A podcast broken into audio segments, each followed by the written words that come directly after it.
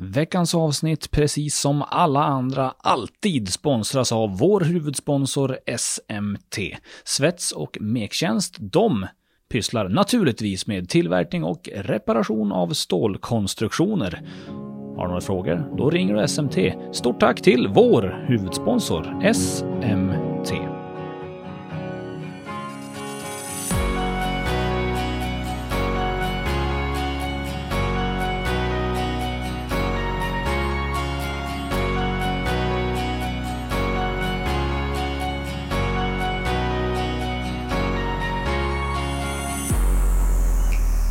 Då säger vi ja hallå där basketvänner och varmt välkomna till ett nytt avsnitt av BC Luleå-podden med mig Max Wik. Och eh, jag brukar säga att det även är med min gode vän David Keso Nilsson, men han har lyst med sin frånvaro det senaste halvåret så att jag vet inte om vi ska ställa något större hopp till att han återkommer.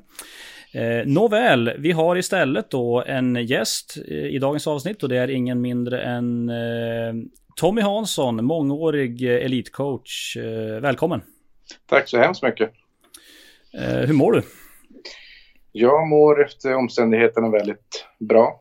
Det är ganska isolerat, men nej, jag ska inte klaga. Det finns de som har det betydligt sämre. Absolut. Jag tänkte börja med en, med en ganska öppen fråga. Du är ju bördig från Luleå. Jag har nämnt att du har många år som elittränare. Jag tänkte inte presentera dig jättemycket mer än så. Hur, hur beskriver du dig själv om jag ställer en sån fråga? Som tränare eller? Ja, generellt. ja, ganska lugn och trygg. Norrlänning. Eh, men eh, Eh, folk som eh, träffar mig som inte känner mig brukar ändå ibland ifrågasätta att jag ska vara eh, norrbottning och, och Luleåbo och så vidare för att jag är, eh, pratar ganska mycket i alla fall. Eh, och det är de inte vana med så. Men sån är jag. Ja, härligt. Du, nu för tiden, du bor i Uppsala om inte jag förstått det rätt. Mm, stämmer det? Stämmer, stämmer. Eh, vad, vad gör du nu för tiden? Jag jobbar på, eh, alltså hos KFUM Central i eh, Stockholm. I, ja, en, en förening med 3000 medlemmar. Jag jobbar för huvudföreningen. Så jag jobbar inte, vi har en basketsektion också, men jag jobbar inte för basketsektionen specifikt utan för huvudföreningen så hjälper jag eh, basketen också. Okej. Okay. Bland annat. Just det. Men framförallt så jobbar jag med ledarskapsutbildningar för ja, våra våra blivande ledare oavsett om det handlar om lägerverksamhet eller gymnastik eller basket eh, eller, eller körverksamhet. Sådana som vill bli ledare så, så uh, utbildar jag dem i eh, ledarskap. Okej. Okay. Och det börjar bli några år du har varit i Central nu va? Ja, fyra år eh, har jag varit där nu. Just det. Såg jag här nu, eh, bara här den här månaden i november så såg jag att det var fyra år sedan. Just det. Eh, innan Central som vi pratat om. Du har många, många år eh, på, som coach på elitnivå, även i, i diverse landslag. Eh, men vilket var det första laget du tränade egentligen? Det första laget, det var när jag var, fick, jag var assisterande tränare på pojkar, vad kan det vara, 74-75. Håkan Larsson spelade där, Jonas Engström spelade i det laget. Det. Så då fick jag vara med som assisterande tränare där en, ett tag. Det var väl den första coach eh, jag hade. Just det. I, eh, i Vråken då? I Vråken naturligtvis. Just det, modeklubben. Det är modeklubben ja. Mm. Många, men det är inte så många år mellan dig och Håkan Larsson och Jonas Engström va? Nej, eh, det är bara fyra, fem år ja. mellan oss. Men jag hade en, en kille som var två år äldre än mig som var huvudtränare så jag fick hänga med lite grann på ett hörn bara där. Så. Mm. Men eh, som jag förstår det, på den tiden eh, när det gällde coachning i Luleå, det var inte helt ovanligt att det var ungdomar som coachade ungdomar så att säga. Nej, och jag tror att eh, alltså, Basket Luleå byggdes ju på det sättet egentligen. Alltså det var, man, man började, jag, jag, jag, dömde ju, alltså jag är född 71 själv, jag dömde ju de som var, alltså 71-tjejerna. Så dömde jag deras matcher, jag liksom coachade när man är något år äldre själv bara och så vidare. Så att, jag tror det var så man byggde mycket av, av hela verksamheten. Alltså man, var, man blev som ett, ett gäng. Mm. Istället för att det var en, en coach som skulle vara någonting så mycket äldre, mycket mer eh, kunnig och så vidare. Så var det liksom, ja men den här personen kan jag ju connecta med liksom. Han har gjort samma resa som jag håller på med just nu, bara för något Mm. år sedan. Mm, exakt. Men du, du var ju själv spelare såklart också. Ja, extremt bra spelare faktiskt. Eh, en av de största talangerna svensk basket har haft skulle jag nog vilja säga själv. Mm. Nej, Men- det är inte alls sant. Jag, jag, jag spelade eh, absolut eh, och var väl så duktig ungdomsspelare kan man säga. Jag var tidigt utvecklad, jag var stark och jag var snabb liksom. Kunde spela försvar och skjuta treor men eh, ja, jag, jag gick ju också basketgymnasiet där i Luleå men då märkte jag nog själv att eh, gränsen här är nog gränsen. Jag kommer inte att bli NBA-spelare och det insåg jag redan under gymnasiet liksom att det, här tar, tar resan slut liksom. Mm, mm. Vad var det som fick in dig från basket, eller på basket från allra, allra första början då? Ja, alltså det började, vi var ju ett jäkligt tajt gäng ute på, på Tuna. Eh, Vi spelade fotboll på somrarna och sen så av en slump, vi hängde ju liksom utomhus och i hallar och så vidare och så kom vi i kontakt med, med, eh, ja, med Vråken så fanns det en, en man då som hette, jag tror han hette Jan Foppa Forsberg om jag inte minns fel, eh, Okej. som spelade i herrlaget och så vidare. Så, men eh, om vi startar ett ungdomslag, vill ni, vill ni vara med? Absolut, sa vi, det är klart vi är med. Så då gjorde han det. Så det var egentligen han som, som drog igång allting. Eh, och vi var jätteimponerade för han var liksom 2,02 lång och hade storlek 48 på fötterna. Och så här, det var ju det häftigaste som fanns liksom att få, få hänga med honom. Mm. Eh, men sen så blev vi, blev vi lite bättre. Eller ja, vi blev rätt bra. Eh, Vi var idrottskillar liksom så här. Så att, sen eh, tog Erik Widman, Erik E. Widman över oss, en, också en, en liksom bråken människa, tog över. Och han var ju fem år äldre än vad vi var. Så han gick Mm. på gymnasiet liksom när, när han tränade oss. Och han drev ju på oss eh, riktigt ordentligt. Så vi blev ju eh, jävligt bra faktiskt. Mm. Och då skapades väl det här eh, drivet och intresset för basket och det är mycket tack vare Vidde som han kallas. Ja, det är, det är ett namn man känner igen eh, när man är från Luleå och sådär. Det kli- klingar lite. Jag tänk, men min första association är kanske mer eh, musik då. Ja, han är väl en tusenkonstnär. Eh, sen är han väl en väldigt duktig advokat också. Så att han, han har många strängar på sin lyra, kan väldigt mycket, alltså väldigt musikalisk och väldigt idrottsintresserad och ja, en skarp, skarp, ett skarpt huvud helt enkelt. Ja, någon har kontakt med idag? Absolut. Mm. Det, så är det. Vi brukar luncha ibland i, i Stockholm och så brukar han förhöra sig om eh, svensk basket och svensk ungdomsbasket och så vidare. Och eh, ja, nej, vi, har, vi har kontakt än idag. Mm, kul, kul. Eh, ja, men du säger du kom in på BG och du börjar inse där att eh, jag når inte till NBA kanske som spelare. Och kände du då direkt att ja, men då är det nog coachningen jag ska satsa på? Eh, inte sådär eh, där och då, för då när jag insåg det så tänkte jag så här att jag vill ju prova att göra andra saker. Så jag flyttade från stan och eh, flyttade till Göteborg och provade på lite andra saker liksom så här. Kände, skulle leva livet lite grann. Eh, men när jag flyttade tillbaka sen från, från Göteborg då, eh, ja, det är ganska naturligt. Man är, man är vråkare i, i själen liksom så här. Så man flyttar tillbaka och så här, nu får du börja coacha här. Och då, då blev det så helt Mm. enkelt. Mm. Och då, eh, på, på vilken nivå handlar det om att coacha då? då? Ja, det var ungdomsnivå några, eh, några år och sen så coachade jag också på eh, Vråkens damlag. Okej. Eh, och det var väl där, ja därifrån sen så blev det Luleå Basket eh, här som det hette då, alltså division 1-laget där då. Okej. Och så var jag där några år och sen så eh, ringde en, en annan gammal Luleå-bekanting från Lidingö och sa ska du inte komma hit och coacha? Och jag har väl alltid varit så att jag Alltså jag hoppar på saker. Och, alltså utmaningar, det, det, jag älskar utmaningar. Och så Mm. liksom självklart, det är klart jag kommer dit. Och sen så frågar jag familjen om det var okej att vi flyttade till Stockholm. Och det, det var det Mm. efter ett tag. Så Mm. att eh, på den vägen är det. Mm. Och, men, och Lidingö, vad var det för nivå du coachade då på? Ja, då hade man precis gjort någon sån här eh, ja, ligasatsning. Eh, då fanns ju inte det här superettan, då var det division 1 då. Mm. Men då hade man precis åkt, åkt ur ettan och var nere i tvåan. Okay. Eller till och med så att man kanske var i trean. Jag vet inte, jag kommer inte riktigt ihåg. Men mm. Eh, jag tänkte vi provar ett år. Eh, för att då var William liksom eh, nyfödd och, mm. och, och, sådär. Så att då eh, tänkte jag att det passade ganska bra. För, ja, vi, så vi flyttade ner och då vann vi första året eh, vann vi division 2 så var det och, och, näst, och gick upp i division 1 och sen så spelade vi division 1 och så gick vi till Final Four, eller vilket i final till och med i, i eh, första året i division 1 men förlorade, mot, förlorade i finalen då. Och sen mm. var jag där ett år till och då eh, åkte väl ut i kvartsfinalen och sånt där. Men eh, ja, det var en, en, bra resa. Bra resa med Lidingö. Mm, det var lite där elit, elitsatsningen började på något vis.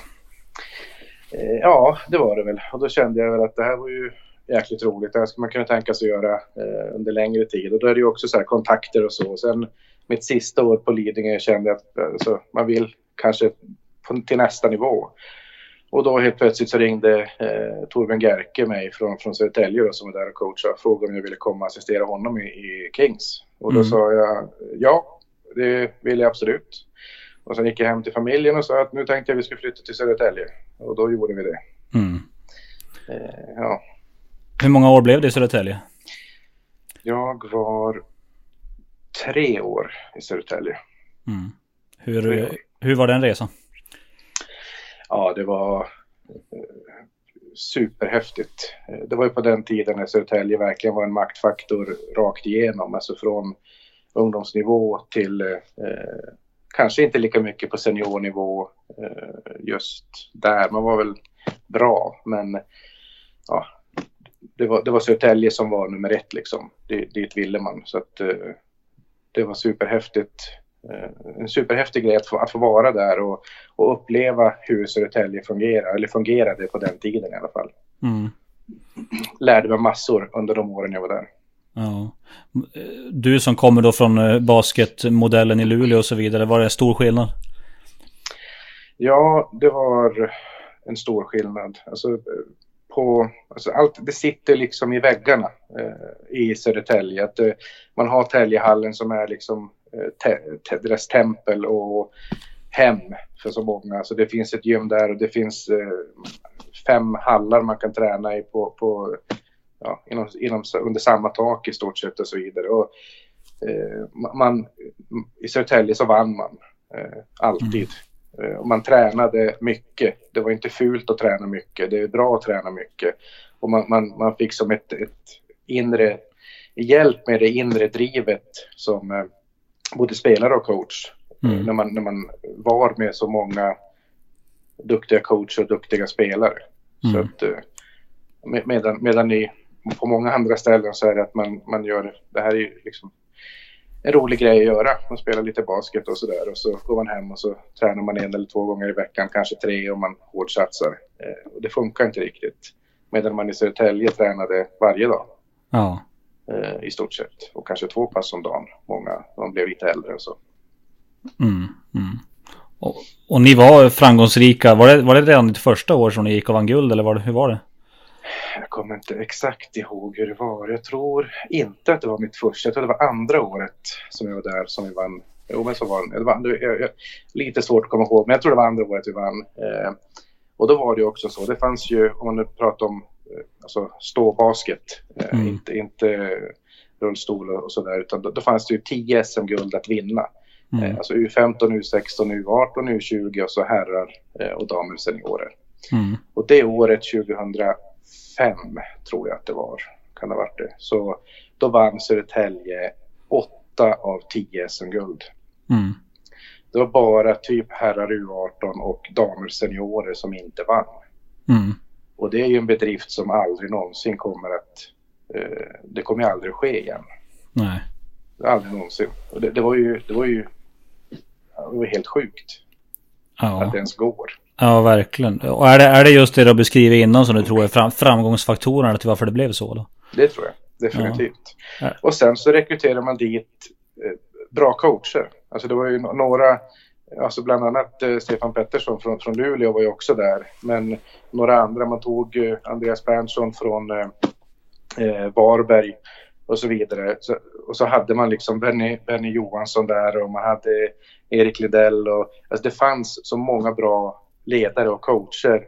Mm. Eh, och man rekryterade och man, man, prioriterade bra tränare. Och liksom bra tränare, ja men då eh, kan man få dit bra spelare och, och, bra spelare vill träna mycket och då tränar man mycket och då blir det naturligtvis resultat av det. Mm. Så är det. Och för din egen del, då var du, du var i ligan, men hade du, hade du även ungdomslag inom föreningen som du coachade? Hur såg det ut? Ja, precis. Eh, jag var assisterande till, till eh, Gerke första året där och då coachade jag ja, alltså minnet sviker, men, men jag, jag, jag, jag coachade alltså, både U15 och U18. Eh, U15 i alla fall första året, sen tror jag U18 och U20 andra året när vi vann eh, SM-guld. Så då vann vi SM-guld i U18, vi vann SM-guld i U20 och så vann vi SM-guld i herrar seniorer. Mm. Eh, så jag följde liksom, om man säger 88-kullen. Eh, ja, Dino Pita fortfarande är aktiv. Eh, mm. Följde jag under några år i Södertälje. Mm, just det. Bryce Massamba kanske? Bryce Massamba var också där, absolut. Då var just. han en eh, sjuk talang. Två meter lång, smal, rörlig. Eh, var typ en point guard i en två meters kropp. Han var fantastisk talang. Mm, mm, just det. Eh, när det gäller just ligaguldet där då. Eh, ni, om jag, nu var jag, jag var inte så jävla gammal när det här hände. Men jag minns tillbaks på, jag minns spelare Andrew Play, nej förlåt, Peter Tays. Mm. Eh, hade ni väl? Steve Pettion, Andrew Drevo. Mm. Eh, vad bra gäng det där var. Det var ett riktigt bra gäng. Sen var det ett gäng bra unga svenskar också med Johan Jansson och Alexander Wikner. Eh, jag tror Jonte Mossberg var där, Ludde Degenäs och sådär. Så det var liksom en, en, en eh, genuin grupp Södertälje-spelare också. Mm. Eh, som, som var i den där gruppen. Sen hade vi ju, som du sa, alltså Andrew Drevo kanske är den bästa spelaren jag coachat eh, på seniornivå. Han, han, var ju också, han var ju helt magisk egentligen. Eh, han var också så 2,03 lång kanske sådär kunde spela position 1 till 5. Så det gick som inte att försvara honom. Om det var någon liten kille på honom, då gick han nära korgen och en större kille så gick han ut och sköt treor. Så att han var ju, han var ju fantastisk. Mm. Och sen också all cred till Peter Tays som var ju liksom dynamon i det där eh, laget, alltså ledaren. Eh, fantastisk, fantastisk ledare och point guard. Liksom han gjorde ju coachernas jobb så jäkla mycket eh, lättare. Mm. Det, det, det, är nog den största ledaren jag coachat, ska jag mm. säga. Mm. mm. Och ni, ni slog ut Plannja i Delfinen, eh, visst var det så? Ja, alltså återigen, eh, minnet sviker mig. Jag vet inte om det var Delfinen, jag vet att vi slog ut Plannja och jag vet en sekvens som på något sätt vände hela serien. Vi förlorade serien, alltså ja. den matchen. Eh, och då var det någonting som hände att eh, Hockey Larsson fick bollen typ vid halva plan och så skulle, ja det var Vischer som coachade då, skulle Vischer säga någonting till Hockey så vände Hockey vände bort blicken och då sprang Tays och snodde bollen och gjorde en layup. Mm. Och det vände hela matchen av någon mm. anledning. Alltså, någonting mentalt skedde och sen bara rullade det på för oss. Mm. Uh, och sen var det väl samma mot uh, Sundsvall där var vi också i brygga liksom. Vi låg under med 2-1 och skulle upp till Sundsvall och spela och kände att det här, det här blir inget lätt. Eh, de hade Källbom och Palm och alltså ett riktigt bra, jag tror Esby spelade väl också då, han spelade där i 100 år. Ja. Eh, åkte upp till Sundsvall och lyckades ta den matchen och det var samma sak där, då vände allting. Alltså till vår fördel. Och sen när vi kom tillbaka till Södertälje, vi vann väl finalen med, jag har inte en aning, 20-30 poäng någonting. Mm. Eller finalen, sista matchen, 20-30 poäng. Så det var som inget snack. Men det är små detaljer som avgör, mycket mentalt så, som, som avgör. Och det, ja, det, det är viktigt, det är jätteviktigt. Ja, verkligen. Hur var det som, som Luleå-son att få komma upp till Luleå och slå ut Plannja då? Ja, alltså det är klart att det är speciellt. Det är ju, man får ju rätt mycket gliringar när man, när man eh, kommer upp. Att man ska få så mycket stryk och det ska vara så kul sen att se när man dricker. Eh, när jag ska dricka gravöl och de ska dricka festöl efter matchen och så här. Eh, så det är klart det är ganska skönt. De blir ganska tysta de här kompis, kompisarna som man har där uppe som, som tycker och tänker så mycket. Eh, mm. Så det är, klart att det är, det är klart att det är extra skönt. Sen, sen vill man ju alltid att det ska gå bra för dem i de andra matcherna. Men ja. inte när man, när man möter dem själv. Det, det är klart, man, då, vill man ju, då vill man ju slå dem. Mm, mm. Och du coachade med Gerke eh, där. Hur, hur, funkar den dynamiken, du och Gerke? Det känns som att ni är eh, ganska, skiljer er en del i coachstilen. jo, det, det gör vi, men det funkar jättebra. Alltså Gerke är ju, är ju karismatisk eh, människa och kastar ju ut citat efter citat liksom så här, eh, och, och, och pratar mycket väldigt energisk och väldigt på och så vidare. Så att då får man själv ta ett steg tillbaka och kanske vara lite mer ja, den, den lugnare personen och, och, mer reflekterande coachen istället. Så mm. det, alltså, det samarbetet funkar jättebra och, och Gerke var bra på att eh, eh, alltså delegera, alltså ge en uppgifter. Det var inte så här att, att det var liksom hans show, utan han, han frågade väldigt mycket. Vi hade väldigt bra samtal eh, basketmässigt och så vidare. Och, och, och liksom, ja, alltså, han kastade in den i elden också. Det var inte så här, vilket var rätt skönt. Alltså så här, nu, mm. ta det här, det, det är inga problem. Eh, så att eh, jag tycker det funkade väldigt bra. Han är en väldigt omtänksam person, eh, Gerke, bryr sig om andra väldigt mm. mycket. Så att eh, det, det funkade bra, inga problem. Mm. Och ni hade ju, ni kände varandra sedan tidigare för det, jag har, gjort, jag har gjort min research och det var så att ni drev en basketbutik tillsammans i Luleå. Ja, just det. Eh, Jaha, ja, det stämmer berätta. också. Ja, vad ska man säga, det var väl Gerkes eh, kompisar nere i Stockholm som hade någon, eh, någon basketbutik som, hade, som hette Jumpstop och då ville han starta i Basketmetropolen liksom. Eh, eller de ville starta en filial i Basketmetropolen och då pratade de med Gerke för det var den som, eller han som, som de kände. Mm. Eh, men Gerke hade ju en elitkarriär att tänka på så han hade ju inte riktigt eh, tid att, att driva en basketshop, eh, stå där åtta timmar om dagen eller vad det nu kan vara. Mm. Och då vet inte jag varför det blev så, men när jag blev tillfrågad om jag var sugen på att eh, jobba där, jajamän sa jag, självklart, det, det gör jag. Mm. Eh, så jag jobbade där tillsammans med honom. Eh, han var inte där så ofta. Nej. Han var mest, han mest gjorde andra saker, vilket var helt okej okay också. Ja. Men, men, det kanske... Det, men det, det, är så, alltså tillfälligheter och kontakter. Det, det är så det är allting. Och det var, jag menar, jag hade ju nog aldrig blivit tillfrågad att gå till Södertälje om inte jag kände Gerke från Luleå-tiden. Det, det, mm. Så tror jag. Ja, exakt. Tänkte jag komma in på det. Att det, det, måste ju ha lagt grunden för det samarbetet såklart. Ja. Så. Mm. Och, jag tror, jag tror en, en sak som, som eh, du frågar så här, när, när bestämde du för att bli coach och så här. Och jag, under, under gymnasietiden där så sa jag att jag kände att jag inte blev NBA-spelare. Och det var också en rätt rolig händelse som, som skedde. Vi hade Jampa Eriksson som, eh, som coach på, på basketgymnasiet där. Och, och då mm. satt vi alla 71, det var väl åtta stycken eller sånt där, satt runt ett bord. Och då gick Jampa igenom en efter en så här och sa liksom att ja, men jag tror att du kan bli ligaspelare och du har nog potential att bli landslagsspelare. Så här.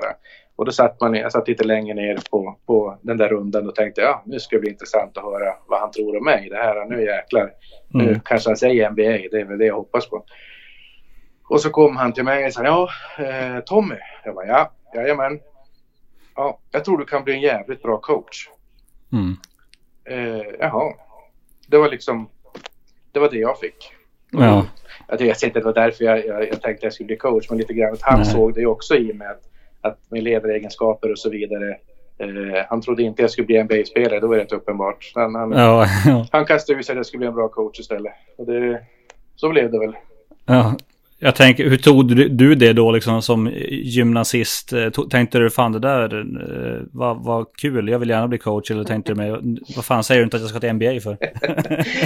ja, jag vet inte, jag, jag, jag tror vi skrattade, alltså hela bordet skrattade ju liksom, det var ja. extremt roligt och jag menar han vill ju inte alls vara elak på något sätt, det var mer bara en eh, det var så han kände där och då. Och sen sa ja. han väl kanske något annat efteråt, men det har jag, inte, jag har inte något minne av att Nej. han sa någonting annat. Utan det enda jag har, kommer ihåg var sådär, Tommy, du kan bli en bra coach. Okej, okay. mm. och sen liksom mm. var det ju, ja, det gick inte att prata mer. Alla, alla låg som ostbågar och skrattade runt det här bordet. Liksom, så här, alltså. ja.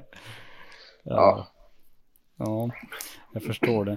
Men du blev headcoach i Södertälje efter eh, Gerke flyttade till London. Eh, mm. Om jag inte minns helt fel. Och du blev headcoach. Mm. Eh, eh, hur var det? Ja, det var ju spännande. Alltså första, första året som headcoach i, i basketligan, det var ju jävligt stort. Och att vara i Södertälje som, som liksom, vi hade vunnit SM-guld och eh, ja, vunnit massa ungdoms-SM-guld och det var en, en blomstrande förening på det sättet. Mm. Eh, så att det var ju jättehäftigt såklart. Mm. Att, att få, få vara headcoach i Södertälje. Och det höll mm. ju på att gå bra eh, det året också. Mm. Eh, vad, eh, vad lärde du dig och vad tog du för lärdomar från den säsongen? Det är liksom första, första gången du fick vara huvudansvarig så att säga. Ja, jag jobbade väldigt mycket med kommunikation, alltså prata med, eh, prata med spelarna. Mm. Få dem att, att vara involverade. Och det är något som Gerke är, är fantastiskt duktig på, att, att, att, prata med spelarna. Jag tror att det, det är nog kanske en bristvara eh, bland, eh, bland ledare. Att man inte involverar och kommunicerar med ja, spelarna eller arbetstagarna tillräckligt mycket. Mm. För liksom en, en, en, spelare som känner sig involverad eh, och mår bra presterar ju bättre än någon som känner sig liksom att man pekar med hela handen och aldrig liksom frågar vad tycker du, alltså vad tycker ni? Utan mm. verkligen, verkligen öppnar upp att vi gör det här tillsammans. Det är inte jag som som gör det här, utan vi gör det här tillsammans. Mm. Att just det här kommunikation och, och ja, involvera var väl någonting som jag lärde mig mycket då och jobbade mycket med eh, då. Mm. Mm. Och eh, efter den säsongen, då har det blivit Sundsvall, det varit Solna, eh, norra Stockholm och så vidare. Eh, var har du trivts bäst?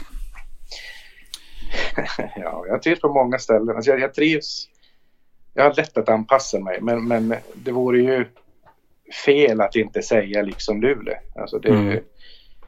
det är speciellt där. Det är, det är överlägsen organisation. Eh, så är det. Alltså det.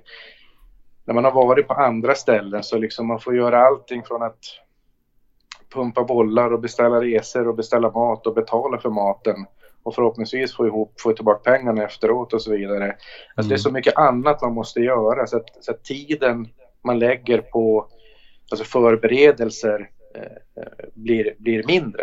Eh, mm. Medan, medan i, i, i Luleå så har du en enda uppgift som tränare i stort sett och det är att vara tränare. Mm. Och som spelare så är du spelare. Sen gör man vissa andra saker som är viktigt för, för om man säger samhället och basketfamiljen och så vidare. Men det gör man i de andra föreningarna också. Men liksom så här, mm. allting är, bussen går härifrån klockan åtta. Flyget går här, vi äter där, vi kommer hem där. Alltså, okej. Okay. Och det enda vi ville fokusera på var att få ut så mycket som möjligt av laget. Allt annat mm. skötte, skötte någon annan. Och det, det, så har det inte varit på andra ställen. Då har man fått Nej. göra allt. Mm. Mm. Att, en, del, en, en del gillar har den totala kontrollen men jag kan tänka mig att som, som coach att man har en del att fundera på ändå. man har en del att fundera på. Det är en jäkla, jäkla press och, och stress. Och, och liksom matcherna kommer, träning och matchen kommer, kommer efter varandra. Man ska förbereda sig och det är videoscouting och ja, vinner man, vinner man så är man ju bäst i världen och förlorar man så är man ju inte vatten värd. Liksom så här. Mm. Och, och, då kan man ju tycka att man har ju valt yrket. Jo, alltså så är det ju. Eh, men det hade ju varit lättare om man skulle vara fotbollstränare liksom. Då mm. får man ju betalt för det också. Som ja. baskettränare får man inte riktigt samma peng. Det är liksom vanliga löner. Men ja, ska man tjäna 200 000 i månaden så hade det kanske varit lite lättare att ta den där skiten som man får överallt ifrån när man förlorar. Ja, hur... Eh, är, är det i Luleå man får mest skit?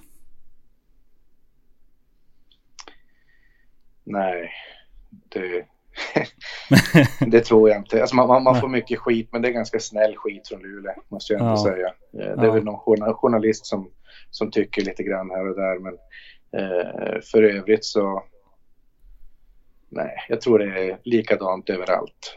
Och ja. ofta så är det så här, jag menar de som jobbar runt, runt laget och klubben och så vidare så är det väl så att man det är inte alltid att man får det verbalt. Men man Nej. ser ju ifall man möter någon i korridoren och de vänder om och går åt andra hållet så kanske man förstår att det, det här var ju inte så bra. Nej. Eh, så det, det är mycket sånt. Det är, Mm. det är fantastiskt eh, roligt eh, jobb. Alltså man, man, man får jobba med, med sin hobby och det man älskar, så är det. Eh, Men, Mm. men det, är, det tär på, på en, eh, utan Mm. tvekan. Så är det. Mm, mm. Eh, s- head coach Södertälje. Eh, vad var nästa steg? Ja, vad hände efter Södertälje? Jag har dålig, dålig tidsuppfattning. Kan det vara i Solna? Det Nej, det var BG, BG i Luleå såklart. Just det, just det, jag flyttade hem. Just det, så var det. För att William började, skulle börja skolan. Så då valde vi att flytta hem till Luleå igen. så var det. Och då började jag jobba på, eh, på BG. Mm. Så var det. Och jobbade där något år innan jag sen kom till, till eh, ja, Plannja, hette de väl då. Nej, så var det. Mm. Så var det. Så det var det BG, basketgymnasiet, i, i två år. Eh, tror jag att det var det. Och det var det. Mm. Lite var- cirkel, cirkelslutning för dig. Ja, lite, lite grann. Men, eh, eller, och det, det är ju extremt, alltså extremt stor skillnad från när jag själv gick basketgymnasiet så var det någonting som hade börjat bara för något år sedan. Eh, och vi liksom tränade på Herm Hermelinskolans gympasal. Eh, och hade två, två äldre herrar som, som, eh, som tränare.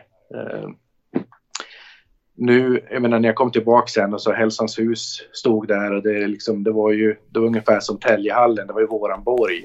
Alltså vi, vi körde styr, vi styrketränade där, vi, vi åt där, vi tränade där, vi hade teori där, vi hade våra matcher där. Alltså liksom, det var ju det var ju eh, vi. Alltså det var mycket lättare att skapa den här alltså grupp, känslan i gruppen. Det var lättare att skapa när liksom det här är våran, det är våra, våra tempel. Medan Mm. när vi var på Hermelinskolan eller sporthallen eh, A och B, alltså det var ett, ett eh, mycket mer flängande och det var liksom inte våran borg. Alltså vi, vi, Mm. det fanns ett omklädningsrum och en sport, en, en gympasal och sen gick man hem därifrån.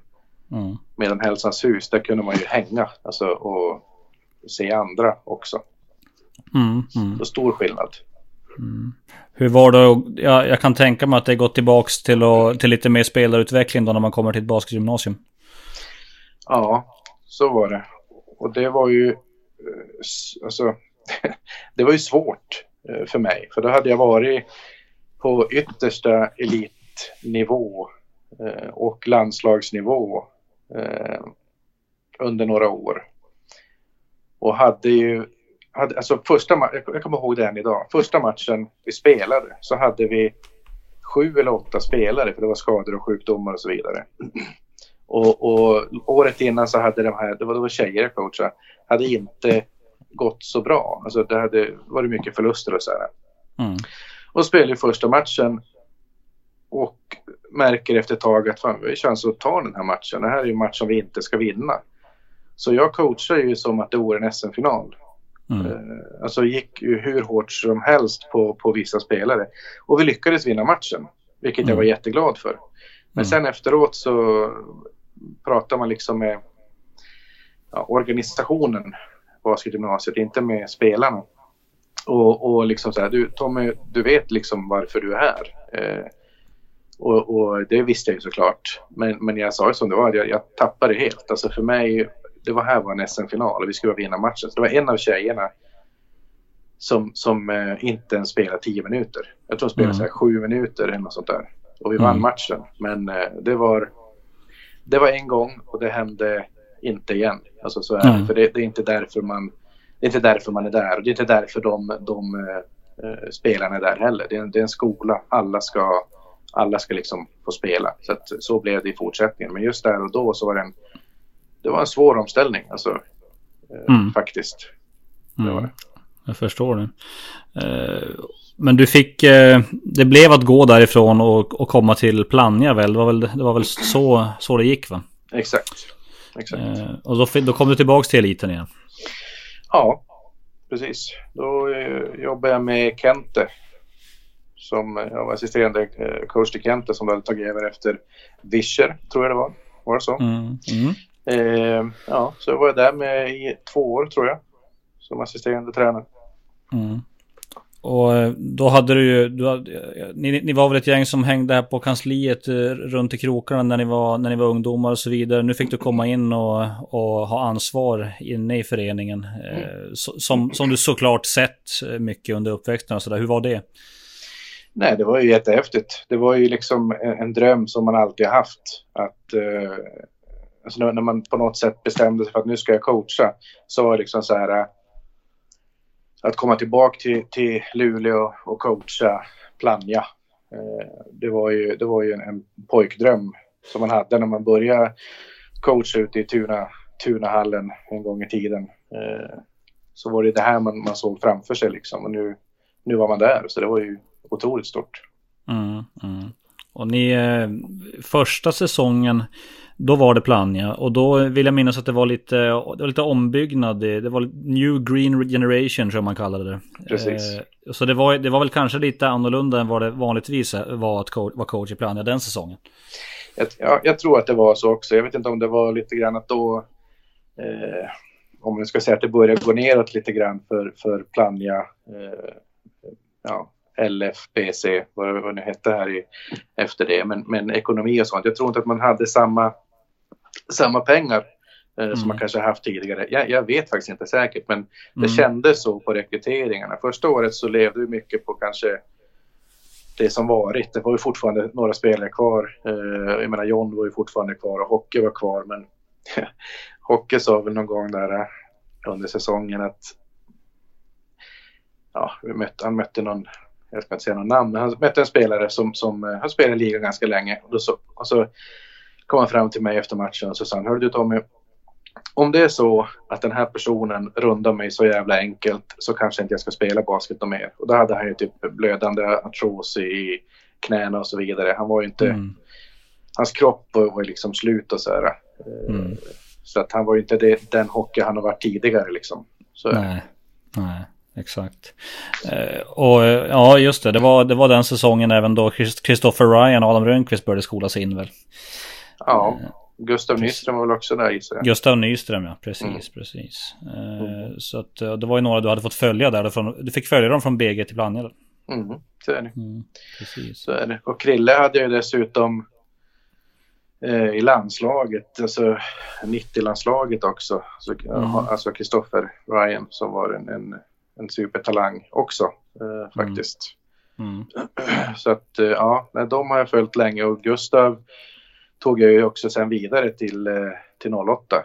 Så just Gustav det. har jag också följt eh, några år. Mm, just det. Exakt. exakt. Eh, men det, det, blev, det var så att det var Plannja, det blev LF. Eh, det kom in nya pengar i föreningen och det, det gjordes en liten nysatsning där med värvning av Rudy Memba och så vidare. Mm. Eh, om jag inte missminner mig helt fel. Hur, mm. hur var det den andra säsongen där i, med LF? Jag tror som så att eh, alla förknippade Luleå med den här gröna tröjan.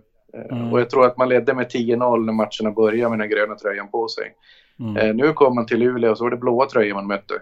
Så var det faktiskt en liten så här, eh, kursändring om man nu ska vara ärlig. Det var inte det, det vad säger, the big green machine utan nu var det, nu var det något annat. Eh, så jag tror att, att det påverkade en del. Och jag mm. kände nog också nu säger i efterhand att gruppen som vi hade var väldigt talangfull men mm. eh, jag tror inte att vi fick ihop det riktigt eh, mm. så bra. Det var lite svårt mm. att få ihop det. Ja, exakt. Jag tänker mig att det var coachar Rudy Memba, supertalang förstås. Men, eh, men eh, jag, ja, jag har inte coachat honom själv. Men, men det, det, känns som att han kanske har en stark vilja på planen och så vidare. Ja, fast absolut så är det. Eh, han gör det man säger åt honom att han ska göra faktiskt. Mm. Jag tycker inte att det var så, så svårt, men det var många, alltså, han, alltså det är klart han är, han är en stark personlighet och så här, eh, men det var många starka personligheter eh, i den där gruppen som, som eh, om jag inte missminner mig igen så Martin Palmblad var också där det året. Mm. Så det var ju, det var ju alltså ett bra lag. Det var inte, det var inte frågan om det. Men fick inte ihop liksom kemin. Eh, mm. eh, ja. Och, och mm. Rudy, alltså, jag menar, i sina bästa stunder så... Ja, jag vet inte om det är många svenskar som har varit alltså, större talanger än vad han vad han är, eller vad han var, ska man säga. Han är ingen Ja. talang, talang mer, men eh, han var sjuk. Alltså, och jag, jag pratade mycket med honom och, och försökte säga hur, alltså, hur, hur tänker du i den här situationen? Mm. Och, och svaret var ofta så här, jag tänker inte. Alltså, det bara händer. Alltså, Mm. han, han slår passningar som man, så här, man står på sidan och så bara, vad i helvete gör han? Och sen sitter Mm. den rakt i händerna så är det liksom en, en öppen. Som, Mm. alltså, det finns ingen annan på banan eller i hallen som ser att den där passningen finns. Förutom Mm. han. Mm. Och det är, ja, inte vi coacher heller. Nej. Så, Nej, det är speciellt eh, att få coacha en, sån talang såklart. mm, så är det. Mm. Mm. Eh, och efter, efter an, andra året där i Luleå, då, då gick du vidare. Eh, och undrar om det var Solna eller 08 då? Då var det 08. Det kommer jag så 08. mycket väl, väl ihåg. Ja, det var det. Mm. Eh, Direkt till 08. Och var där i två år också. Mm. Och det var också en bra, alltså det var också en bra tid eh, faktiskt. Det var liksom eh, unga spelare, hungriga spelare, eh, bra blandning av karaktärer, alltså eh, och äldre och yngre. Jag menar, Johan Åkesson kom dit också, Gustav Nyström kom dit, så hade vi Jocke Blom och ja, eh, i- Olli Ilunga spelade där. Alltså, vi var ju bra. Vi var ju Mm. riktigt bra. Fast vi Mm. visste, alltså, ja, det var ju bara svenskar. Eh, Okej. Ena året av de där så var det bara svenskar. Jag tror det var andra året så, så tror jag vi körde med eh, amerikaner. Mm. Vilket, eller på, nu var det inte helt sant. Vi hade Helge Magnusson, men en islänning som pratar svenska. Liksom. Han var, det kändes inte som att det var någon superamerikan vi hade. Han var en fantastisk människa en jättebra basketspelare, men han, liksom, han var ju svensk i stort Ja, ja, sett. nej, exakt. Exakt. Just det. Och då, det var lite skillnad. Nu hade det gått några år sedan du var, sedan du var head coach på, för en elitklubb. Mm. Eh, hade du, hur utvecklades du som coach mellan de här åren tror du? Ja, massor. Alltså hela tiden. Man lär sig hela tiden och jag vill lära mig hela tiden. För att man, ut, alltså, man på något sätt tar ju det, det bästa från alla andra och, och lägger in det i sin egen filosofi och försöker Mm. använda den. Men framför allt så tror jag den stora skillnaden egentligen om man pratar om från, ja, från Södertälje-tiden, det är ju erfarenheten och mognaden. Mm. Alltså ung, ung och, och oerfaren så är det ju taggar ut och man, man är ju alltså man är så otroligt intensiv. Man kanske inte liksom tänker efter alla gånger. Mm. Men, men med erfarenheten så kommer ju situationer, alltså det, det upprepas ju. Så att eh, Mm. just erfarenheten, att man kan, man kan lugna ner sig lite grann igen. eh, Mm. Tror jag är en stor sak. Och ledarskap naturligtvis. Mm. Definitivt. Mm. 08 Stockholm som, eh, som klubb då, den, eh, fin, den finns inte längre. Eller är det Fryshuset? Hur funkar det? Ja, det är Fryshuset. Ja, det var väl Okej. någon, man ville väl ha någon sammanslagning av hela Stockholm, vilket idén är väl jättebra. Att skapa något superlag av, av, eh, av Stockholms, av alla klubbar som finns där. Det finns ju massor av spelare. Men problemet är att man fick ju inte med sig man, man fick det inte som, som man ville utan det vart ju mer eh, Fryshuset eh, eh, killar som spelade där till sist i alla fall.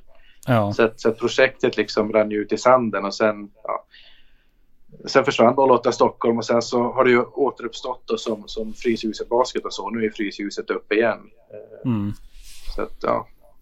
Tanken var Mm. nog god tror jag. Jag tror Stockholm skulle må bra av att ha ett, ett superlag. Eller ett superlag, men i svenska mått mätt bästa laget i, i Sverige. Det hade gett bättre media, man hade synts mer och eh, ja, om, om man kommer fram i, i större städer. Mm, verkligen. Och, men eh, på den tiden och, och även åren innan där så var ju 08 Stockholm eh, ett bra lag. Ja, precis. Men återigen, man, man tappade klubb efter klubb och ekonomin blev sämre och människor som var i organisationen försvann.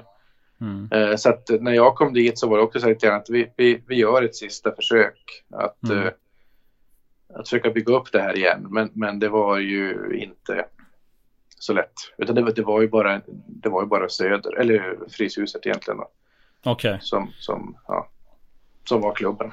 Ja, ja. Och eh, hur gick, hur gick det för resultatmässigt den här säsongen? Ja, det gick rätt bra. Eller första Mm. året gick... Eh, gick det bra. Nu kommer jag inte ihåg återigen, men jag kommer ihåg på den upptaktsträffen när vi hade haft eh, försäsong och så här, så var det många, eh, alltså, alltså, journalister men även coacher som pratade oss som, som tänkbara vinnare av, av, mm. av alltihop. Och det var ju alltså, kul naturligtvis, men samtidigt då så ska man ha i åtanke att vi hade inte en enda utländsk spelare förutom Helge då. Mm. Eh, men ändå så, så alltså vi hade presterat så bra och vi presterade bra under hela säsongen men orkade inte riktigt hela vägen igenom egentligen. Mm. Eh, mm. Och sen året efter det så försvann det ännu fler spelare och budgeten blev mindre och vi tog in två amerikaner som den ena funkade och den andra funkade väl inte eh, lika bra. Mm. Och, ja, så att andra året blev det sådär och då ekonomin eh, körde i botten så då rann det ut i sanden. Hela mm. projektet liksom. Just det. Det var, just det, då hade ni Cody Augustus där som blev ja. Eh, årets forward. Ja, ja precis. Mm. Med tanke på den säsongen han, han hade där, var det förvånad att se hur tufft det gick för honom sen när han, när han kom upp till Luleå och spelade med LF?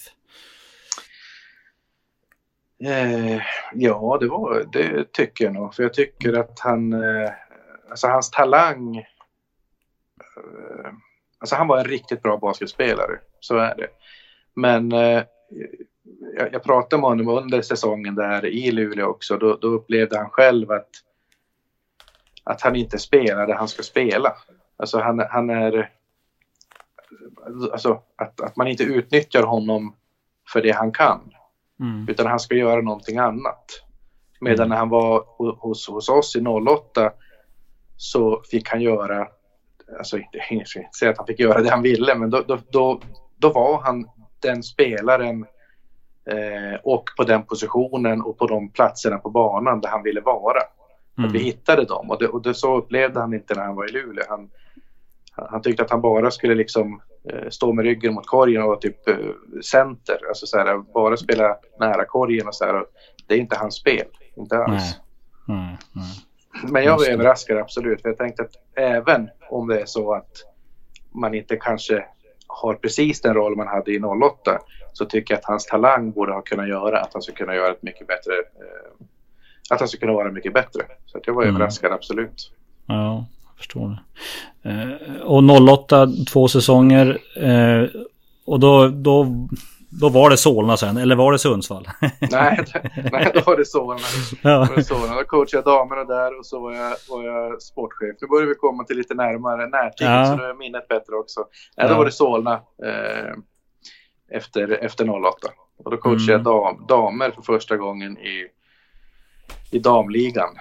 Mm. Eh, jag hade coachat före Bråkens damer i division 2 liksom uppe i Luleå tidigare, men nu var det eh, ett damlag på liganivå. Mm.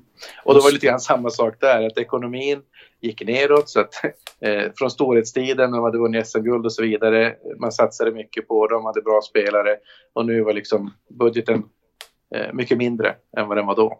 Mm. Eh, så det blev lite, lite, lite trolla med knäna. Ja, det var ett eh, väldigt kämpigt år eh, faktiskt.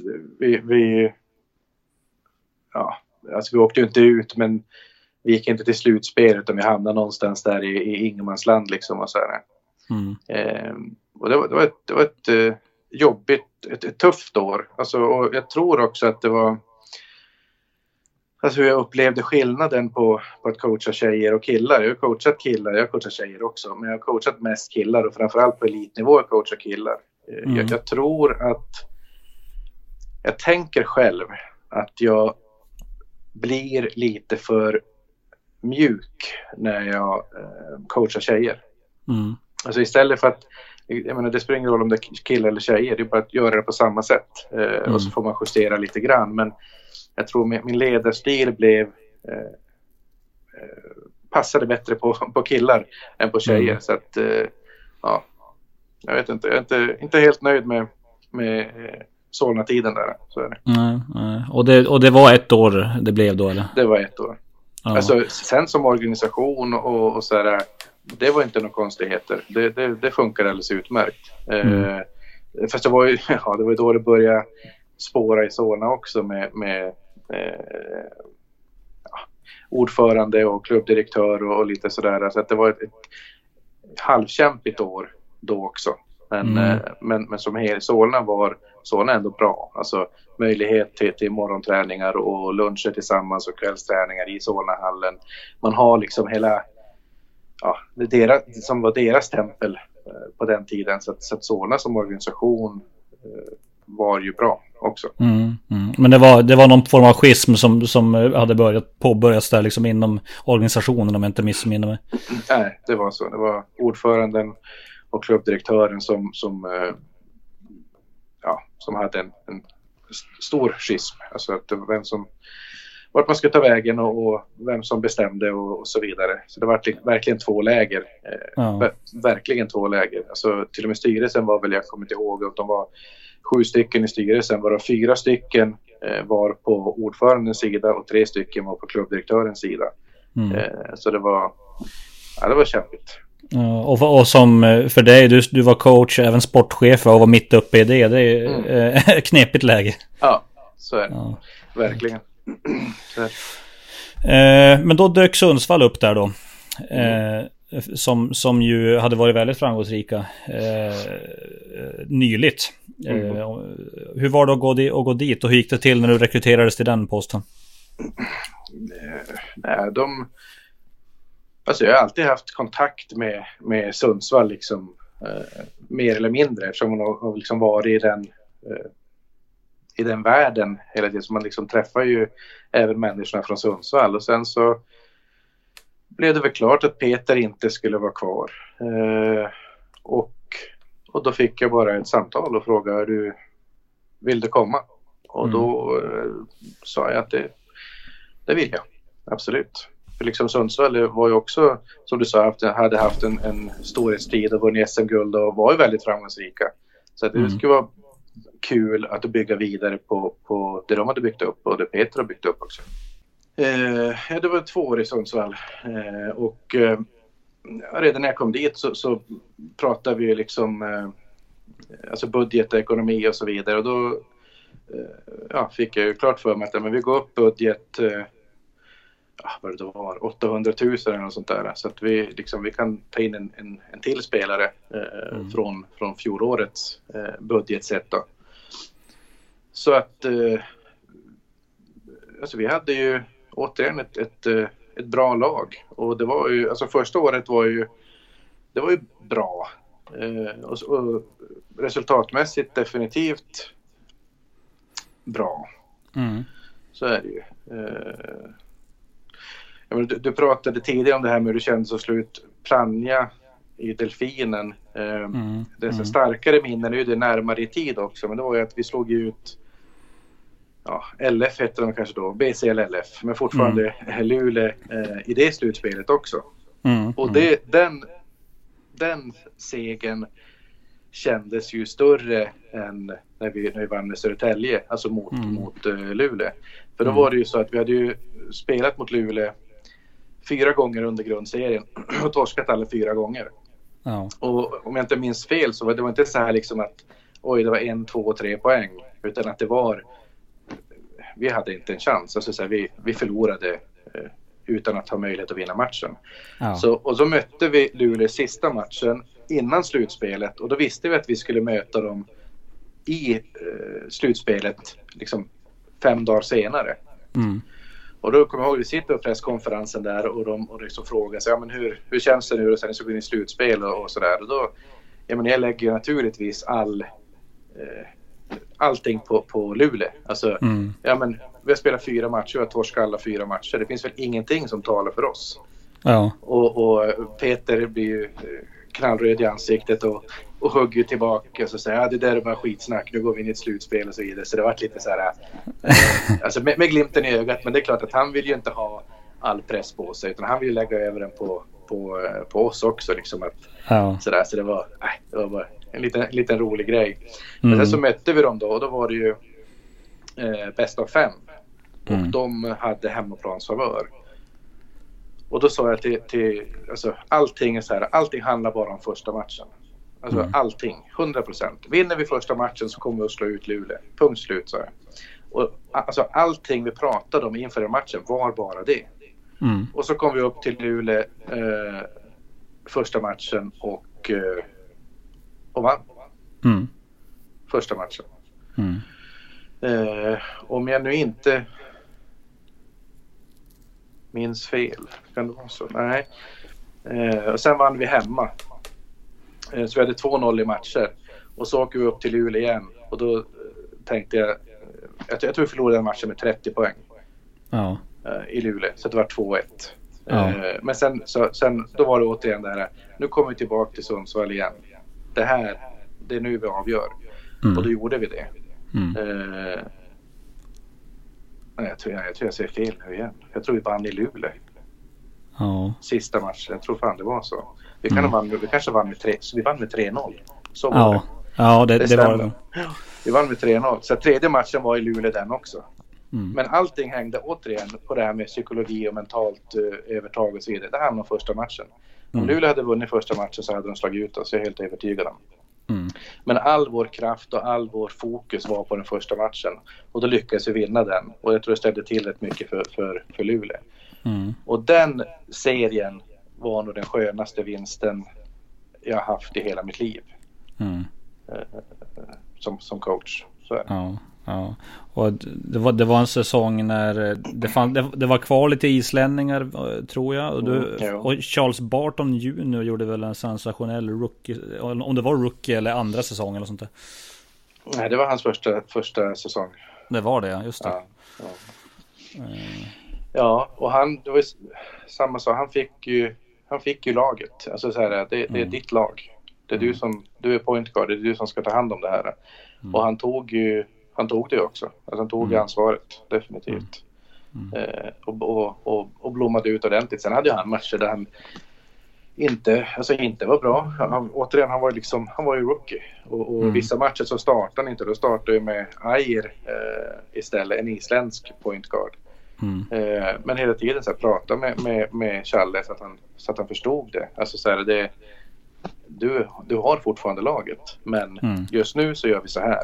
Ja. Eh, och så, ja, det vart ju ett bra resultat till sist i alla fall Ja. för, för Challe.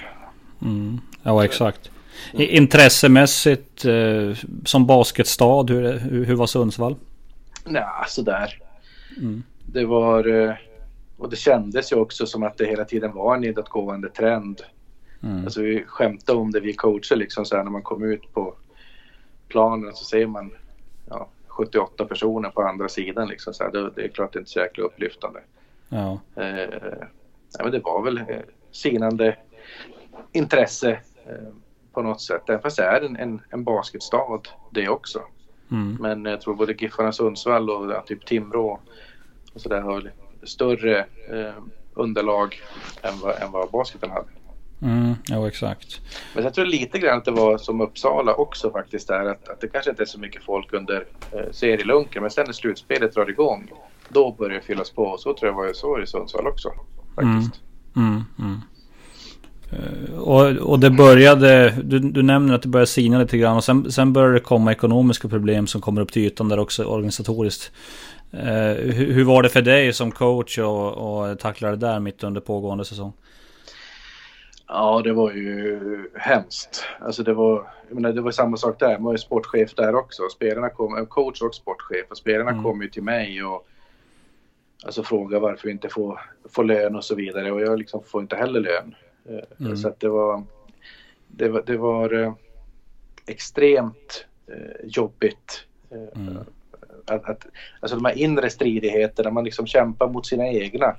Vilket är, men så ska det inte vara. Alltså vi ska Nej. göra det här tillsammans. Så jag menar, spelarna blir ju splittrade också i allt det här. Och, eh, det, det var ju ja, det var ju bara kaos att, att försöka få ihop få ihop gruppen på något Mm. sätt. Mm. Men eh, nej, det var det var, det var eh, väldigt, väldigt jobbigt. Ja, jag förstår det. Och få eh, både för, jag menar, hålla ihop en grupp som du säger när, eh, när kanske inte alla får betalt och Mm. eh, hur, hur gör man det?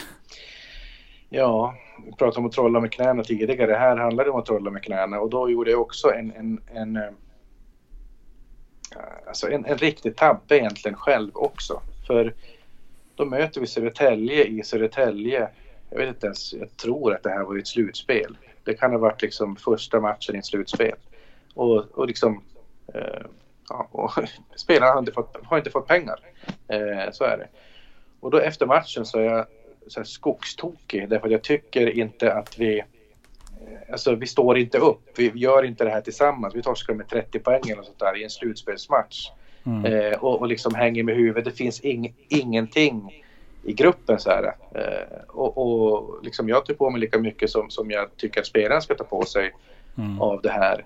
Eh, och när jag står där och har typ skrikit färdigt så, så eh, börjar Lyner prata som kapten då och är en, en, också en väldigt, väldigt stor eh, ledare eh, både på och utanför planen.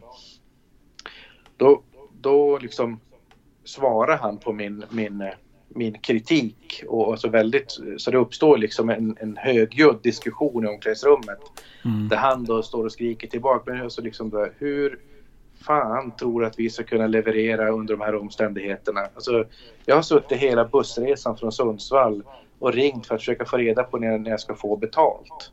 Mm. Alltså jag har familj hemma. Det är många här som har familjer men vi, vi, får inte betalt. Och så kommer vi hit och sen ska vi spela basket. Alltså, alltså mitt huvud var inte här. Jag, jag, mm. jag var inte här på matchen. Jag tror att det är många andra som förmodligen känner likadant som jag. Mm. Och då står man ju där och känner sig som en jävla idiot själv också. Alltså så här, mm. liksom att på en gång bara ta ett steg tillbaka typ så här, och be om ursäkt. Alltså, mm. så här, ja, Eh, alltså för mig handlar det ju om idrotten. Det handlade om den matchen där och då. Mm. Men, men, men alltså, idrotten är ju bara en liten del av ett, av ett liv. Och jag menar, ja. som jag sa, om man inte får betalt, om man inte mår bra, då kan man inte prestera. Om, om huvudet hela tiden är och tänker hur fan ska, alltså ska jag bli vräkt? För det var någon av utländska spelarna som inte, alltså hyran var inte betalt på ja, hur länge som helst. Mm. Kommer, jag, kommer jag få, det hade alltså varit folk och, och sagt att ni måste flytta ut härifrån. Mm. Och då var det en, en, en spelare med en gravid fru. Mm. Och jag menar hur, hur, hur mår man då som spelare? Nej. Om man vet att ja, men jag kanske, låset kanske är bytt när vi kommer tillbaka. Så, så det, det, var, det var, nej det var, det var hemskt. Alltså det var, ja. Mm. Så det, var, det var ingen höjdare. Nej. Hur, jag, kan tänka mig att du känner dig ganska tom och matt efter, efter en sån avslutning med, med den klubben också. Hur, hur, hur resonerade du kring coachning och basket efter, efter det där? Alltså faktum är att jag på något sätt, det var där och då jag, jag tappade eh, intresset av att coacha. Mm. Eh, efter, de, efter de två åren. Alltså, det, det var inte roligt något mer. Det, det, jag vet inte om jag säger att man kan gå in i en vägg, men, men på något sätt så var det, var det så. Då kände jag att det mm. inte är värt det. Alltså det, är inte, det är inte värt att må så här dåligt och, och alltså kämpa så mycket mot motståndare men även mot, mot sina egna. Liksom så här. Mm. Att det är mm. inte värt det. Alltså det, det, det tär för mycket på en. Alltså man, man, mår, man mår så dåligt mm. eh, som människa. Och då, då kände jag att det, nu kliver jag bort härifrån. Det, mm, mm. Jag vill inte något mer. Nej. Och då gjorde jag också det faktiskt. Jag, jag under nästan ett år, ska jag vilja säga, så, så gjorde jag nästan ingenting. Alltså jag umgicks mm. med familjen och eh, ja, inte något basket över, överhuvudtaget i stort sett. Nej. Nej. Vad, nu har du ju såklart rätt mycket, rätt mycket distans till det där. Och skulle du vilja coacha på elitnivå igen? någon gång? Eh, nej, det skulle jag inte. Eh, jag, jag, känner mig färdig med, med, med coachingen. Eh, mm. Så är det. det, det mm. Alltså jag är inte beredd att lägga ner den tid och kraft det, jag vet att det tar för de här coacherna som håller på på, ja, ja, på elitnivå. Även mm. om det bara är i Sverige så vet jag hur mycket tid man lägger ner och mycket kraft och, och vad det krävs av, av en och jag är inte beredd att göra det. Eh, mm. Det, det är jag inte. Mm. Däremot så, så, känner jag nog att jag kan göra andra saker. Alltså jag mm. är, jag menar basket, jag, det är klart jag älskar basket. Jag har hållit på med det här hela, hela mitt eh, yrkesliv i stort sett eh, på ett eller annat sätt. Så att eh, jag har däremot fått mer sug att göra eh, alltså basketsaker men inte coach. Alltså okay. typ så här, klubbdirektör, sportchef, alltså jobba med, med organisatoriska frågor istället. Ledarskap och utbilda coacher, jobba mot, mot coacher och, och så vidare. Det, det, mm. det, skulle jag hellre vilja göra. Och sen mm. att jag fortfarande gör lite punktinsatser. Jag hjälper eh, ja, Blackeberg när de kör sina, eh, under sommaren så kör de så här elitcamp och sånt där. Så mm. kan jag jobba en vecka eh, med, med, med dem och sen mm. så är, är jag färdig. Alltså, och, det tycker jag fortfarande är väldigt kul. Mm. Och jag jobbar också med, jag jobbar mycket med, med Walter Lindström som fick en eh, ja, knäskada och när han skulle rehabba sig och komma tillbaka så så vi har ju en, en, en egen hall i, i alltså Central har en egen baskethall mitt i Stockholm. Mm. Eh, så att då innan jag började jobba så träffades jag och Walter eh, lite olika men två, tre gånger i veckan. Och så jobbade jag individuellt med honom i 45 minuter, en timme under hans mm. rehab under eh, x antal månader. Och det tyckte mm. jag också var extremt kul. Mm. Eh, att göra sådana här punktinsatser eller, eller bara jobba med en spelare. Men nej, inte, inte varje dag. Eh, varje vaken timme i, i 12 månader. Det, det vill jag inte göra. Inte ett lag. Nej. Nej, Om inte nu FC Barcelona hör av sig, då hade jag kunnat tänka mig ja. att göra det. Ja, exakt, exakt. Mm. Men när du tittar tillbaka på karriären då, vad, om, du ska, om du ska plocka ut eh, stö, din största bedrift, vad, vad tänker du på då? Oj, största bedrift. Ja, man hoppas att den största bedriften är att man har kunnat påverka eh, unga människor eller människor i, i en positiv riktning. Eh, det får man ju inget svar på om man har, om man har gjort kanske. Eh, mm. Men man hoppas ju att man har gjort det. Eh, det är mm. väl en bedrift om någonting att, att, hjälpa, att hjälpa andra på vägen mot sina mål och drömmar och så vidare. Mm. Men basketmässigt så, så känns det som eh, alltså Vråkens pojkar 98, ett, ett litet svänggäng från, från Tuna liksom Eh, jag kommer ihåg första, när vi flyttade upp igen och, och William skulle börja spela med det där gänget. Eh, så träffade jag en, en förälder som, då tränade två lag samtidigt, så en förälder som jag kände lite grann som höll på på andra sidan. Och så gick jag och frågade lite grann så här, hur ser det ut här då? Och då sa han, jo det här gänget är bra. Det var hans dotter då, som spelade där. Men jag vet inte vad de håller på med på andra sidan. Det där är kaos, alltså det är det, det värsta. Jag har aldrig sett något värre. Och det var alltså Bråkens pojkar 98. Mm. Och då kände jag så här, fan det där, det där vill jag inte höra. Så att, eh, då sa jag, jag, jag tar dem. Jag kör mm. Råkespojken 98. Och, och, och coachade dem i 5-6 år och sånt där. Och eh, alltså största, största meriten var ju då när vi, när vi tyvärr förlorade, men vi, vi gick till final i Scania Cup och var liksom det näst bästa laget i Norden eh, med ett eh, ja, upptagningsområde som är Tuna, Tuna liksom. Mm. Eh, och så möter man ja, Helsingfors eller eh, ja, de här Söder och Solna och allting vad det nu kan vara. Och så slår man dem. Mm. Och att stå där, och menar, det, det är väl det bästa resultatet ett, ett Luleå-lag, ett killag i alla fall, har gjort eh, i, i Scania som är då Nordiska mästerskapen för klubblag. Sen har ju så här, BG och sånt har ju, har ju varit bättre. Men det är ju som det är ihopslag. Vi ja. var ju ett, ett svänggäng från Tuna som, som tränade bra och drev, drev på väldigt bra och lyckas, lyckas komma tvåa i Scania Cup. Mm. Det, var en, det var en rätt häftig grej faktiskt. Ja, cool resa från, eh, från eh, det den där eh, coachen sa. Precis, verkligen. verkligen. Ja, ja. Det ska bli intressant att höra honom nu och fråga hur, hur gick det för de där tjejerna och hur gick det för de här killarna? Ja. Hur gick det resultatmässigt? Det vet jag inte, men det vore intressant. Eh, att veta faktiskt. Ja, verkligen. Eh, vi har ju nämnt en del talanger här eh, under, under samtalet som du har coachat. Rudy Memba, Charles Barton, Christopher Ryan, hur många som helst. Vem är, är, vem är den största talangen du tränat? Ja, den största talangen. Alltså den största talangen kanske är Rudy Memba. Rudy Memba. Men det finns ju några. Alltså, jag, menar, jag coachar ju ungdomslandslag i tio år och då har jag ja. mött, mött extremt många unga talanger. Eh, mm. Rudy Memba självklart så ska han vara på den listan men, men eh, Marcus Eriksson, Jeffrey Taylor har också coachat. Det är mm. stora talanger också. Ja, eh, riktigt stora. Sen kanske alltså Kristoffer också, Kristoffer Ryan. Eh, han var en extrem talang och extrem han hade ju tyvärr en del skador. Jag tror att han kanske inte riktigt tog hand om sin kropp styrkemässigt när han var, när han var ung. Och mm. han spelar ju ett tempo som, som inte fanns. Alltså mm. att han kunde röra sig så snabbt som han gjorde. Men jag tror nästan att kroppen inte klarade av det. Mm. Till sist. Eh, och hade han fått vara skadefri så tror jag att han hade eh, varit en stjärna i landslaget idag. Det tror jag definitivt. Mm. Så talangfull var han.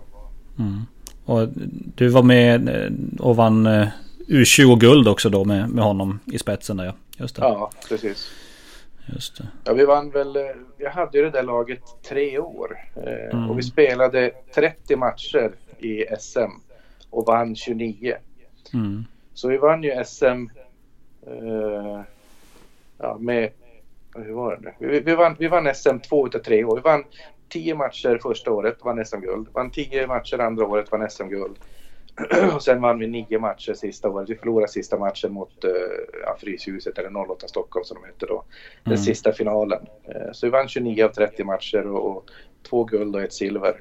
Och då spelade vi dessutom på hemmaplan. Uh, och då var ju liksom ja, över tusen pers på läktaren. Alltså det var ju, mm. det var ju en fantastisk inramning eh, där uppe och då ska man ändå veta att det var ju det här jäkla åskmolnet eh, över Island så att man fick inte flyga. Så att, så att det, ja, ju, det. det. hade säkert varit dubbelt så mycket folk ifall man hade fått flyga den där tiden. Eh, mm. Det fick man ju inte. Så att många föräldrar och sånt stannade ju hemma. Eh, mm. men, men, det var ju helt fantastiskt. Spela i A-hallen inför, inte fullsatt naturligtvis, men ja, det, var, det var magiskt. Riktigt, riktigt häftigt. Mm. Och det var ingen dålig matchup heller. Christopher Ryan mot Kristoffer Serapovic kanske det var eller? Ja, fast då spelade vi nere i Karlstad. Ja, det var så nej, det nej, var. Nej, nej, det stämmer. Du, du har nog rätt eh, där också. Mm. För då var det så att jag tror Serapovic hade väl, jag tror han hade 19 poäng i första halvlek. Mm. Och, och då hade inte Krille spelat på honom. Och mm. De ledde och, och Serapovic hade 19 poäng. och då sa ja Krille nu är det dags att du kliver in i handlingen. Du spelar på Serapovic hela andra halvlek. Jag tror Serapovic gjorde fyra poäng i andra halvlek. Mm. Och, och jag inte vet jag, Krille gjorde väl sina 25-30 som vanligt. Och så vann mm. vi matchen också. Mm. Eh, nej men så är det. det, det mm. Och det var ju så han var. Och jag menar så här, man, man frågar Kristoffer men hur gjorde du? Vad tänkte du på? Ja, jag tänkte nog inte alls. Jag bara körde. Ja. Mm precis. Det, liksom, det bara finns där. Det, ja. det är klart man kan träna sig till saker men sådana talanger, det bara finns där. Mm. Jeffrey Taylor samma sak när jag coachade honom i U18-landslaget. Vi mötte Litauen på bortaplan. Jag tror vi torskade i och för sig 120-114 eller något sånt där. Men då hade han ja, typ 51 poäng mm. mot Litauen. Och jag tror han gjorde 36 poäng på straffkasten och sånt där. Alltså mm. det gick inte att stoppa honom han började attackera och, menar, och Litauen tror jag vann EM också sen efteråt. Så det var ju liksom bästa laget i Europa. Ja. Men, men samma sak där, han bara gör. Alltså, mm. ja, verkligen. Imponerande. Eh, en sista reflektion här som jag har är att eh, det är ju väldigt många duktiga framgångsrika tränare som kommer från Luleå och är ungefär i din ålder. Mm. Eh, jag tänker på Micke Johansson, Micke Blomqvist, Håkan Larsson såklart, Tommy Johansson. Det finns många fler. Vad är, vad, vad är det som har gjort, och det smärtar mig lite att säga det här också, många av dem kommer från Vråken tyvärr. Eh, men, men vad, vad, tror du det beror på? Ja, varför många kommer från Vråken tror jag är mycket som jag sa tidigare. Det handlar om, om eh, bröderna Widman och bröderna Soini, skulle jag vilja säga. Mm. Eh, alltså det, det var på den tiden var det kulturbärare och sådana som vi såg upp mot och, och som, som Erik eh, Widman då, Vidde, som var min tränare. Alltså det var ju, det var ju sånt engagemang så att det, det smittar ju av sig på allt och, och sen skapar man liksom en, en atmosfär att det var vi mot resten av världen. Alltså Bråken är alltid lilla fula ankungen liksom så här. Så det var någonting mm. man skapade det här eh, vi mot resten, eh, resten av världen. Eh, det var Vråken-historien. Jag tror att varför det blev så i Luleå eh, hade extremt mycket med JP Kostet att göra. Mm. Eh, fantastisk ledare, JP. Och jag tror att mycket var så här, han liksom kastade in en i elden. Alltså, Så man kommer dit som, som 17-åring och säger men nu, shit, alltså jag skulle nästan vilja börja, börja coacha. Tror jag att jag skulle vara kapabel att coacha det här laget? Jajamän. Och så in och kör bara. Ja men jag måste ju, jag kan ju ingenting. Jo du, du kan. Liksom att han, han, han gav en alltid för stora skor. Så här, mm. ja men ta chansen. Ja men nu ska jag coacha landslag. Jag känner mig inte redo år då. För fan, du är klockren där. Det är bara att du kör. Mm. Alltså för han finns det inga begränsningar. Det finns bara möjligheter. Mm. Och jag tror att, att många med mig blev alltså på samma sätt inkastade. Mm. Alltså han, var, han var inblandad i alla klubbar på något sätt sådär. Eh, och jag kan tänka mig att det var samma sak med, med typ, ja, Kente i Sunderbyn. Och så, ja, men kör nu får du ta det här laget. Ja men mm. de är två år äldre än vad jag är. Jo men det spelar ingen roll, kör nu. Mm. Alltså, sådär, det, fanns det, det, det, fanns inga begränsningar. Allting mm. var möjligt liksom. Sådär. Så jag tror att det är mycket, mycket, mycket, mycket tack vare J.P. Kostet och hans engagemang och hur han trodde på, på unga människor. Mm. Och gav dem alltid lite för stora skor. Men jag tror fan i mig att alla växte i de där skorna till sist. Alla som mm. han kastade in i elden. Mm, verkligen. Då tackar jag så jättemycket Tommy. Jag är äh, jättenöjd sådär. Är, är det något som du känner att du skulle vilja tillägga? Nej, jag är supernöjd också. Det gick ju det var bra. Det var trevligt. Kul. Ja, absolut. Kul att få berätta.